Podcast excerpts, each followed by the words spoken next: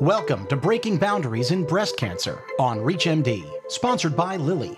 On this program, we'll hear from Dr. Ben Anderson, professor of surgery and global health medicine at the University of Washington, who shares how he and his team have adapted to changes in breast cancer treatment during the COVID 19 pandemic. Let's hear from him now.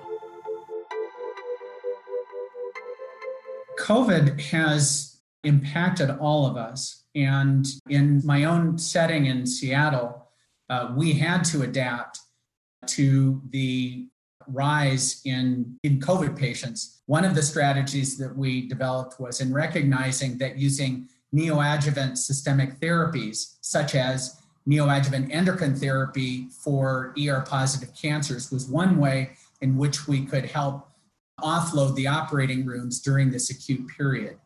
So, you know, in the past, we really didn't think about these strategies and how we would manage the huge influx of patients and limited resources.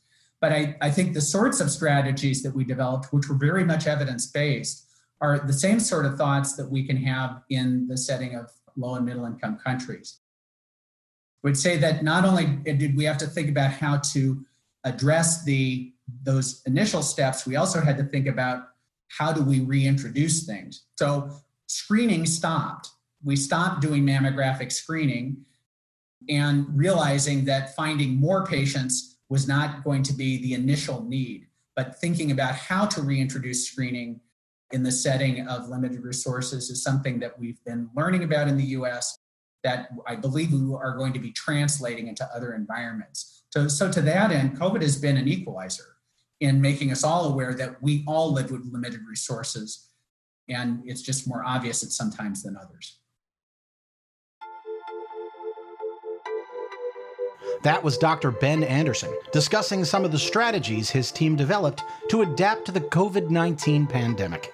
To revisit any part of this discussion and to access other episodes in this series, visit ReachMD.com, where you can be part of the knowledge. Thanks for listening.